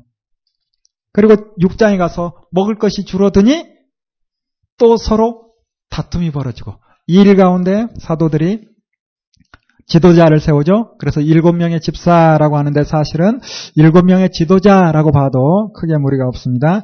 그 지도자 중에 한 명인 스테반이 7장에 이분이 얼마나 담대한지 제사장들에게 가서 복음을 전해. 야 정말 멋지죠? 그러면서 설교를 하는데 7장 2절부터 여러분 부영들이여 들으소서 하면서 어디까지? 7장 53절까지 길게 설교를 합니다. 혹시 빠르게 구약이 어떤 내용인지 알고 싶다 하면 스테반의 설교를 여러 차례 읽어보시길 바랍니다. 구약 전체를 압축해서 설교하는 거예요. 대단한 설교죠. 이런 멋진 설교를 했는데 아무리 멋진 설교를 한다 할지라도 듣는 사람이 준비가 되어져 있지 않으면 제대로 반응하지 않아요. 베드로가 설교할 때는 우리가 의할고 하더니 스데반이 설교할 때는 저놈을 의할고 이런 반응이 일어납니다. 사실 하나님의 말씀이 선포되면 둘로 쫙 갈라지는 거예요. 한쪽은 내가 의할고 한쪽은 저놈을 의할고 하나님의 말씀이 선포되는데 어찌 무감각할 수 있습니까? 둘로 나눠지는 거예요. 여러분도 그렇지 않나요? 내가 의할고 아니면 듣기 싫다. 그래서 요즘 설교가 들려질 때마다 마음이 둘로 나눠지죠. 내가 의할고 아니면 아이고 듣기 싫다 교회 안 가야 되겠다. 여러분 어느 쪽에? 사실은 이도 저도 아니죠. 요즘은 맹성. 우리가 이러한 부분도 한번 생각을 해보자라는 거예요. 결국 듣는 사람들의 문제가 있기에 설교의 문제가 아니라 듣는 사람의 문제가 있기에 그들이 일을 갑니다. 그리고 스테반을 쳐 죽입니다. 이때 이 현장에 누가 있었는가? 바울이 있었죠. 바울이. 사울이라고 부르는. 사울은 히브리스 이름이고 바울은 헬라식 이름이고 이 사울이 이 현장에 있으면서 스테반의 설교를 들어도 너무 잘 들은 것 같아. 여러분, 스테반의 설교를 바울이 잘 들었을까요? 저는 그렇게 봅니다. 왜냐하면 지금 사도행전을 기록하는데 설교가 정말 매끄럽게 기록에 남아있잖아요. 이 설교를 사도행전을 쓰는 누가가 듣지는 않았어요. 누군가를 통해서 전해 들은 겁니다. 그러면 그 누군가가 누굴까요? 바울이죠. 사울이죠. 그래서 사울이 잘 들은 거지. 그냥 담에색 도상으로 갈 때 하나님께서 사울을 사랑하사 짠 나타나서 내가 예수 그리스도다 하니까 그힘 앞에 아이고 그럼 내가 열심히 살게요 하나님 믿을게요 이렇게 단순하게 볼 것이 아니라 이미 들려진 말씀을 통해서 마음에 흔들림이 있었던 거예요. 마음에 흔들림이 있었고 듣고 보니 틀린 말이 하나도 없어. 그러나 그동안 내가 붙들었던 거 이건 못 넣겠는 거라. 들어보니 맞는 말인데 그동안 내가 경험했던 거 이걸 못 넣는 거예요. 먼저 들어온 지식이 있기 때문에 나중 들어온 지식을 계속 거부하는 거예요. 계속 거부하다 보면 큰일 나는 거죠. 그러나 말씀을 통해서 확인해서 아 내가 잘못됐구나 잘못 생각했구나 하면 아무리 먼저 들어온 지시를 할지라도 아무리 훌륭한 사람으로 어떤 체험이 있다 할지라도 내려놓고 말씀으로 바로 세워져야 되는 겁니다. 여러분도, 여러분도 부딪히는 것이 있다 할지라도 일단 바울은, 사울은 부딪히는 거예요. 이걸 잊어버리자라는 마음으로 더 열심히 악한 일에 열심 내지 않는가. 그리고 다메스까지 가서 예수 믿는 자들을 잡아들이려고 길을 가는 거죠. 이때 주님께서 바울을 만나줍니다. 9장 4절 볼까요? 그가 엎드려졌어요. 하늘로부터 빛이 있자 그가 엎드려졌어요. 그러면서 소리를 듣게 됩니다. 사울아 사울아 너가 어찌하여 나를 핍박하느냐. 이때 사울의 바울의 대답이 뭡니까? 주여 누시옵니까? 여러분 지금 사울이 무엇을 하려고 하는 거예요? 예수 믿는 자 잡아 죽이겠다고 아마 칼 차고 가지 않을까. 그렇게 가는데 여러분 만약에 악한 일을 향해서 가는데 갑자기 밝은 빛 가운데 넘어져서 무슨 소리가 들려. 그러면 어떻게 행동할까요? 칼을 뽑아들지 않겠어요? 누구야 하고 휘두르겠죠. 왜? 마음에 있는 것이 행동으로 나오거든요. 그러나 이미 바울 마음속에 사울 마음속에 어떤 마음이 들어있는가? 정말 그분이 메시아인가? 이런 마음으로 가지 않겠습니까?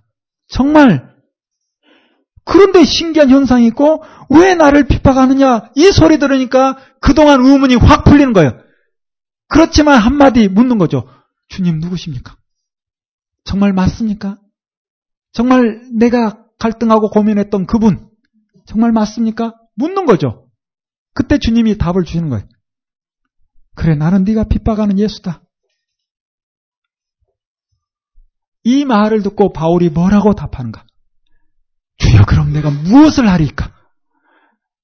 준비된 말일 겁니다. 이미 마음 속에. 툭 치면 속에 있는 게 툭 나오는 거예요. 툭 치면 엄마야 하면 마음에 엄마가 있는 거예요. 툭 치면 툭 나오는 거예요. 여기 사도행전 9장 5절에는 없는데 나중에 바울이 자기가 예수 그리스도를 만났던 상황이 어떠한지 간증하는 내용이 22장에 나옵니다. 거기 보면 이 말씀과 똑같이 이어지다가 주여 누구십니까? 질문하고 나는 네가 핍박하는 예수다 하니까 다시 한번 질문해요. 그 질문이 뭔가? 주여 무엇을 하리까? 아, 얼마나 멋진지. 여러분, 사람이라면 생각을 하며 살아야죠. 그렇다면 사람이라면 이 땅을 살아가면서 과연 내가 누군가 또 나를 만드신 분이 누굴까라는 고민을 해야 되지 않겠어요? 너무 철학적인가요? 아니죠. 단순한 거죠. 생각을 해야 돼요. 주님이 누군지, 창조주가 누군지. 그런데 이 시대는 생각할 틈을 주지 않습니다. 누가?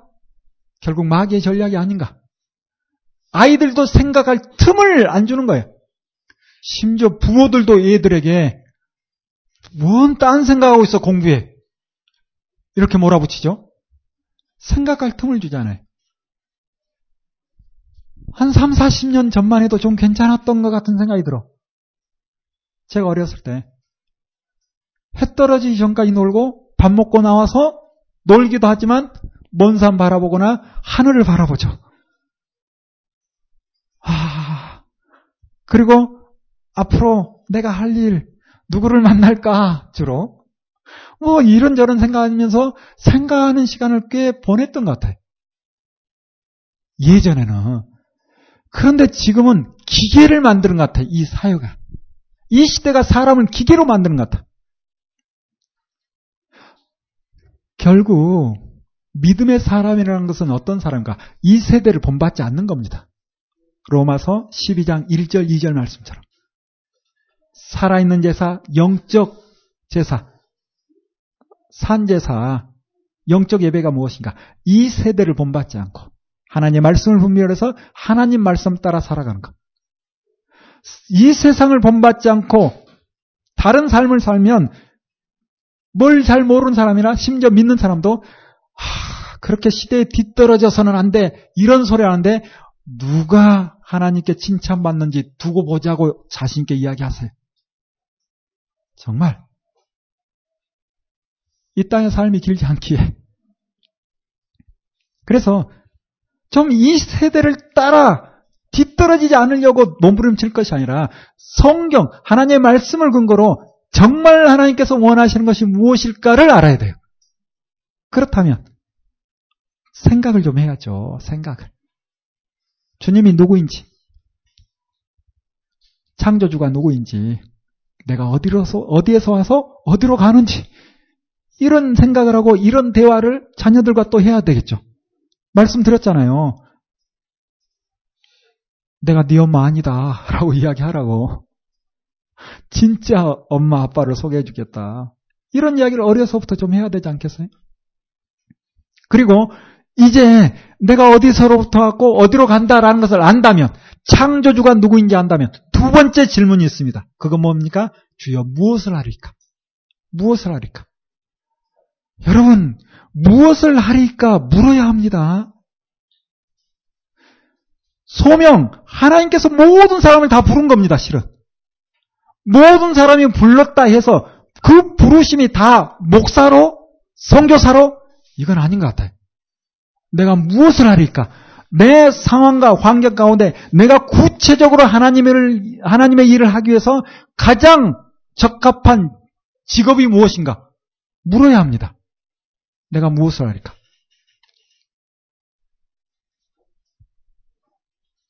잘 모르겠으면 믿음의 사람들에게라도 물어야 돼요. 내가 부르심은 다 교사로서의 부르심. 저는 그렇게 봅니다. 소명이라는 게 다 교사로서 하나님의 말씀을 전하는 이 하나님의 말씀을 전하는 일에 구체적으로 어떤 사람은 직장 생활하면서 전하는 게 더 탁월하고 잘 전할 수 있어요. 어떤 사람은 학교 선생님으로 어떤 사람은 의사로 어떤 사람은 택시 기사로 그렇게 복음을 전하는 것이 더잘 전할 수도 있습니다. 꼭 목사가 돼야만 그건 아니라고 봅니다. 그렇다면 물어야죠. 나는 하나님의 말씀을 전하는 하나님께서 부르신 부름받은 사람인데 구체적으로 무엇을 하면서 하나님의 말씀을 전하는 자가 돼야 되리까? 그래서 각자의 능력을 따라 각자의 은사를 따라 구체적인 일을 붙들어야 되는 거예요.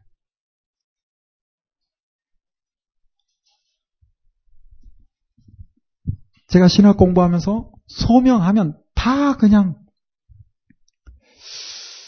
그러면 잘 모르겠어요. 아무튼 각자 생각을 해보시길. 그래서 바울은 바울은 하나님께 묻고 하나님께서 구체적으로 이야기합니다. 너에게 말할 사람이 있다 하면서 그 사람에게 들으라는 거예요. 그래서 아나니아를 통해서 듣게 되는 거죠. 사람을 통해서 구체적으로 무엇을 해야 되는지를 또 듣게 됩니다. 참 믿음의 사람을 통해서 하나님 나에게 말씀해 주세요. 이것만 붙들지 말고 여러분이 봤을 때 정말 영적으로 깨어 있는 분 그분을 통해서 상담하는 거 저는 괜찮다고 봅니다. 그래서 내가 구체적으로 무엇을 할까요? 그러면 하나님께서 그분에게 지혜를 주시고 구체적으로 이야기해 줄 수 있을 겁니다. 여러분이 뭔가 봤다. 내가 음성을 들었다. 이것도 조금 고민을 해야 합니다. 내 마음에서 나는 소리일 수 있거든요. 우리 에스겔 봤잖아요. 꿈을 꿨다. 꿈 수도 없이 우리 꾸죠. 뭘 붙들고 뭔 안 붙들잖아요. 그냥 내 해석일 가능성이 있습니다. 생각하는 게 꿈으로 나올 수 있으니까. 그래서 하나님이 주지 않았는데 하나님이 줬다라고 착각할 수 있다라는 거죠. 바울의 부르심 앞에 저의 부르심을 잠깐만 이야기하고 싶어요. 저는 사실 사역을 감당함에 있어서 어떤 어려움이 있을 때 하나님을 원망할 수 있는 근거가 하나도 없는 사람입니다. 왜냐? 제가 하고 싶어서 하거든요. 어떤 분은 그런 이야기예요. 아니 주의 주님의 사역을 주의 종으로서 어떻게 자기가 하고 싶어서 하나? 근데 솔직히 저는 하고 싶어서 합니다. 고등학교 1학년 때 주님을 인격적으로 만나고 내 마음 속에 어떤 마음이든가 아, 딴 일은 다 수준이 낮아서 못 하겠는 거라. 그러면서 오직 주님의 일을 하고 싶은 마음만 드는 거예요. 그러면서 또 질문한 거죠. 가장 값어치 있는, 가치 있는 일이 뭡니까? 하면서 생각해 보니 다른 일은 내 마음에 내 생각이 들어오는 일이 없어. 돈 벌었어도 꽤 잘 벌었을 겁니다. 그렇게 어렵게 살았는데도 저에게 주변 사람이 그랬어. 광주은행에 돈은 떨어도 네 주머니에 돈은 안 떨어질 것 같다. 저희가 그랬어요. 그렇게 어렵게 살았는데. 그쪽으로 좀 밝아요. 밝았어요. 그런데 그런 게 무의미해진 거라. 그러면서 나는 구체적으로 주님의 일을 하겠습니다라고 스스로 내가 결단을 했습니다. 이렇게 스스로 결단해서 여기까지 왔으니 어려운 일이 있다고 해서 주님께 원망할 수 있나? 저는 못합니다. 네가 하고 싶어서 하잖아. 그러면 할 말이 하나도 없어 저는. 저는 그렇습니다. 저는 주님의 부르심에 주님의 자녀로서 삶을 살겠다라고 결단하면서 구체적으로 무엇이 나에게 가장 적합한 일인가 생각하고 기도하고 내가 결정했습니다. 이게 잘못된 건지는 잘 모르겠어요. 여러분 각자 소명이 있겠지만 저는 그렇게 일을 감당한다 말씀드리고 싶어요. 사울을 하나님께서 부르시고 그가 이제 일을 감당을 하는데 아나니아에게 하나님께서 말씀하시는 거죠. 그러면서 뭐라고 이야기하니까 15절 볼까요? 가라 이 사람은 내 이름을 이방인과 임금들과 이스라엘 자손들 앞에서 전하기 위하여 택한 나의 그릇이다. 그가 바울이 사울이 지금 누구에게 하는 말이에요? 아나니아에게 하는 말이에요. 바울에게 직접 하는 말이 아닙니다. 아나니아에게 하나님께서 말씀을 주시고 이 말을 아나니아가 사울에게 전하는 거예요. 그가 내 이름을 위하여 해를 얼마나 받아야 할 것을 내가 그에게 보여주긴 하겠다. 이런 이야기를 합니다. 그리고 사울을 아나니아가 세우는 것이죠. 그리고 사울의 눈에서 비닐 같은 것이 벗겨지고 일이 있고 난 후에 20절을 보면 즉시로 각 회당에서 예수의 하나님의 아들이심을 전파합니다. 야, 이렇게 변할 수가 있나? 뭐 하루 전 아니 잠시 전만 해도 예수 믿는 사람을 잡아 죽이겠다고 뛰어다니더니 주님 만나자 바로 변해서 즉시로 어디에 들어가서 회당에 가서 예수의 하나님의 아들임을 전파하는 거예요. 자, 이런 일이 있자 사람들이 놀라는 거죠. 왜? 바울에 대한 소식은 들었거든요. 그러면서 어떤 오해를 하는가? 우리가 바울의 얘기를 들었고 예수 믿겠다라고 하면 잡아가려고 저러는 거 아니야? 그런 분위기가 생기는 거예요. 그럴 수밖에 없죠. 그런데도 바울은 아니다. 나 그래서 그런 것이 아니라 정말 구약의 말씀을 통해서 보면 최근에 죽은 그분이 우리가 기다리던 메시아다. 이렇게 전하는 겁니다. 이렇게 바울이 변한 모습을 보이자 유대인들이 아 그냥 둬서는 안 되겠다라고 생각하는 거죠. 그래서 바울을 죽이기로 공모합니다. 23절 보는 것처럼. 그래서 바울이 어쩔 수 없이 몸을 피하는 거예요. 그래서 밤에 야반 도주를 하는 거죠. 어디로 가는가? 갈라디아서 1장 17절 18절을 통해서 보면 아라비아로 갔던 것 같아요. 아라비아로. 아라비아로 가서 꽤 오랜 동안 있습니다. 3년 정도 머물렀다 하죠. 이곳에서 뭘 했을까? 내가 주님을 만나긴 했지만 그 주님이 정말 성경에 오기로 약속한 메시아인가 고민을 하며 말씀을 보며 또 주의 계시로 많은 것을 깨달았을 거예요. 이런 시간을 보낸 다음에 이제 복음을 전하러 오는 거예요. 그런데 내가 개인적으로 만났지만 뭔가 누구에게 전할 때는 공적으로 인정을 받아야 될 거 아니에요? 그래서 공적인 인정을 받기 위해서 예루살렘을 또 갑니다. 누구를 만나려고? 사도들을 만나려고. 그래서 사도들이 인정을 해줘야 이방인에게 가서 복음 전할 때 나 사도가 인정해줬다 이런 이야기를 할 수 있겠죠? 바울이 복음을 전하면서 가장 힘든 부분이 이거예요. 너 사도야? 여기에 대해서 할 말이 없는 거라. 단지 할 말은 뭔가 야고보가 인정했다. 나 야고보와 교제했고 베드로도 내가 면전에서 혼냈다. 베드로도 여러 사도들을 나 안다. 이 정도예요. 추천장 있어? 그러면 또 할 말이 없어요. 그래서 고린도 후서 편지 쓰면서 그런 거예요. 예루살렘에서 어떤 추천장 가지고 돌아다니는 사람들도 있어. 그런데 그들이 엉터리로 전해 복음을. 추천장이 있으니까 교회 세워진 바울 통해서 세워진 고린도 교회가 흔들리는 거예요. 그래 바울이 뭔가 좀 이상해 뭐 이런 식으로. 그래서 바울이 고린도 후서를 쓰면서 그런 이야기를 하는 거죠. 다른 곳에는 사도가 아니라 할지라도 너희에게는 내가 사도가 아니냐. 내가 너희 교회 세우고 너희들이 나를 통해서 말씀을 들었으면서 무슨 소리야. 그리고 내 추천장은 너희다. 너희는 그리스도의 편지라. 이 말이 다른 의미가 아니라 너희들이 내가 사도라는 추천장이다. 이 말입니다. 너희가 그리스도의 편지다. 이 말이. 그냥 우리가 또 부분적인 말씀을 가지고 찬양을 하고 하는데 그 배경을 통해서 보면 너무도 명확한 말씀들로 이어져요. 그래서 바울이 복음을 전하기 위해서 사도들을 만나러 가는데 그게 바로 26절이죠. 문제는 예루살렘으로 가니 사도들의 마음은 어떨까요? 두렵습니다. 아직도. 여전히 바울에 대한 두려움이 있어요. 예전에 했던 일이 있으니까. 그래서 함부로 나서질 못해. 이때 다리 역할을 내주는데 그가 바로 바나바입니다. 바나바. 앞으로도 바나바, 뒤로도 바나바. 다리 역할을 해주는 거죠. 성경에 많은 인물이 있는데 저는 바나바 정말 멋져요. 나중에 바나바를 통해서 교회를 세워지고 모습을 보면 얼마나 멋진 분인지 이 바나바가 나서서 사울을 만나는 거라. 그리고 사도들을 연결시켜 주는 거예요. 편했다. 예전 사울 아니다. 이제는 편했다. 이렇게 소개를 해주고 바나바는 어, 사울은 다소라는 자기 고향으로 가서 복음을 전하기 시작하는 거죠. 30절 보는 것처럼.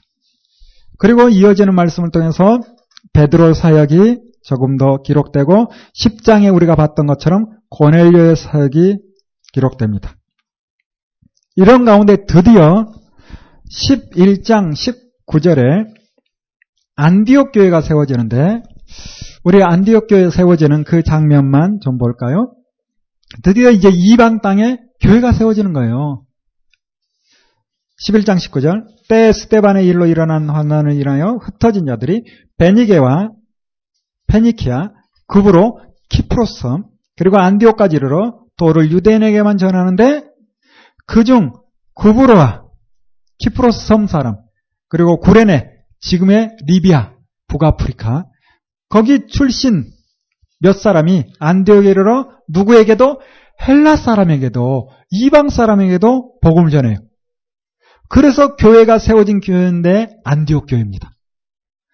안디옥 교회 얼마나 멋진 교회입니까? 지금도 안디옥 교회라는 이름으로 세워졌다 하면 무슨 일에 열심을 내는 교회? 성교에 열심을 내는 교회. 왜? 처음 세워진 안디옥 교회가 철저하게 성교하는 일에 최선을 다했으니까. 그런데 이 멋진 교회가 누구를 통해서 세워졌는가? 무명의 그리스도인에 의해서 교회가 세워집니다. 교회가 세워졌다 해서 대단한 실력자들이 세우는 거 아닐 수 있어요. 그리고 교회가 세워지면 그 세운 목회자가 오랫동안 이름이 드러나고 칭찬받고 아닐 수도 있어요. 그냥 이름 없는 몇 사람이 교회를 세웠다는 거예요. 교인이 많아져요. 이 소식을 예루살렘 교회가 듣습니다. 그리고 예루살렘 교회에서 담임 목사를 파송하는데 누구를 보내는가? 바나바를 보내는 거죠. 그래서 바나바가 이곳에 와서 사역을 하는데 24절 보는 것처럼 바나바는 어떤 사람이다? 착한 사람이랍니다. 그리고 성령과 믿음이 충만한 사람이래. 여러분, 목회자 성품 얼마나 중요한지 착한 사람이라라는 이야기를 듣는 거 이건 참으로 중요하다 저는 생각합니다. 목회자가 된 사람이 성령과 믿음이 충만하지 않은 사람이 어디 있겠어요? 그건 기본입니다. 그 기본 가지고 일해보겠다고? 여러분, 기본 가지고 일하기는 어렵습니다. 정말이에요. 기본 가지고 일하기는 정말 어려운 시대가 점점 돼갑니다. 그렇다면 기본 위에 성품, 성품을 개발해야 돼요. 성품도 개발이 됩니다. 그 우리의 아들 요한이 사랑의 사도로 변하잖아요. 실력도 갖춰야 됩니다. 끊임없이 노력을 해야 돼요. 그래야 교회가 든든히 세워지는 거죠. 바나바가 착한 사람이고 성령과 믿음이 충만한 사람이라는 근거는 저는 사울을 데려왔다는 거예요. 생각을 해보면 사울을 우리가 알다시피 그 당시에 최고의 실력자라고 봐도 과언이 아니에요. 여러분 교회 담임 목사가 최고의 실력자를 전도사로 데려온다? 이야, 이거 할 수 있겠어요? 어려운 일입니다. 또 하나, 실력은 좋은데 성격은 까칠해. 그렇죠? 할 말 다 하잖아요. 2차 전도행 갈 때 마가 때문에 심히 다퉜다 이야기합니다. 마가가 바나바의 조카인데 1차 때 중간에 가버렸어. 이걸 참지 못하고 바울은 데려갈 수 없다며. 목사님은 바나바 목사님은 바전도사에게 아 좀 데려가자 바전, 바전도사. 바 목사님 안 됩니다. 꼭 그러듯이 안 된다면 안 되는 겁니다. 자기 주장을 끝까지 펼쳐요. 여러분 어떤 부교육자를 자기 주장 끝까지 펼치는데 실력이 좋다. 저는 안 됩니다. 저는 이런 부교육자 못 씁니다. 저는 이런 부교육자 쓸 자신이 없어요. 근데 누구는 바나바는 가능해, 바나바. 아, 정말 멋진 분이죠. 또 놀라운 사실은 1차 전쟁을 다닐 때 보면 주로 설교를 누가 합니까? 바울이 합니다, 주로. 뭐 꼭 그렇다라는 것은 아닌데 느낌이 딱 그래, 느낌이. 전도사가 설교하러 다니고 담임 목사가 가방 들고 다니는 꼭 그렇다는 건 아닌데 느낌이 딱 그래. 그런데 그게 문제가 안 되는 거예요. 바나바에게는. 왜? 복음을 위해서. 복음이 바르게 전해진다면 자리가 뭘 중요하고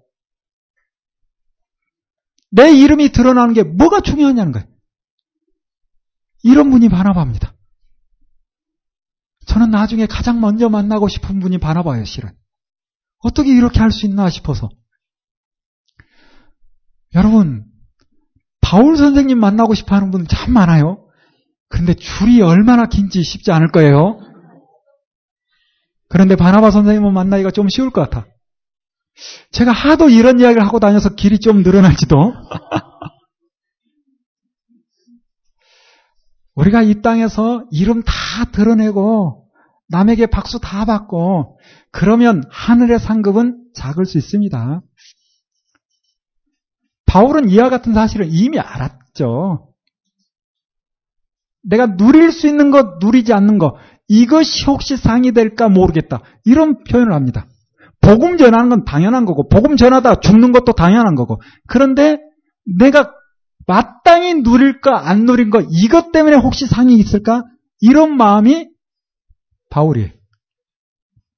바나바도 그에 못지않는 삶을 살았고 우리가 누군가 존경하고 따른다면 단지 그들의 드러난 일을 통해서 나도 그처럼 드러난 사람이 되어야겠다. 여기에 머물면 아무 의미가 없는 거죠. 그들이 얼만큼 낮아져서 하나님을 위해서 수고했는지 이걸 봐야 되는 거 아니에요? 이렇게 낮아질 때 하나님께서 높이시는 것이고 우리도 이 시대 이와 같은 사역을 감당할 수 있기를 바랍니다. 기도하겠습니다. 주님, 함께 말씀을 보며 믿음의 선진들을 바라보고 우리는 어떠한 삶을 살아야 될까 생각해 봅니다. 내 유익을 따라, 내 욕심을 따라 사는 것이 아니라 하나님의 말씀을 따라 복음을 위하여 힘있게 나아갈 수 있는 우리 모두 되게 하여 주옵소서 예수님 이름으로 기도하옵나이다. 아멘. 감사합니다.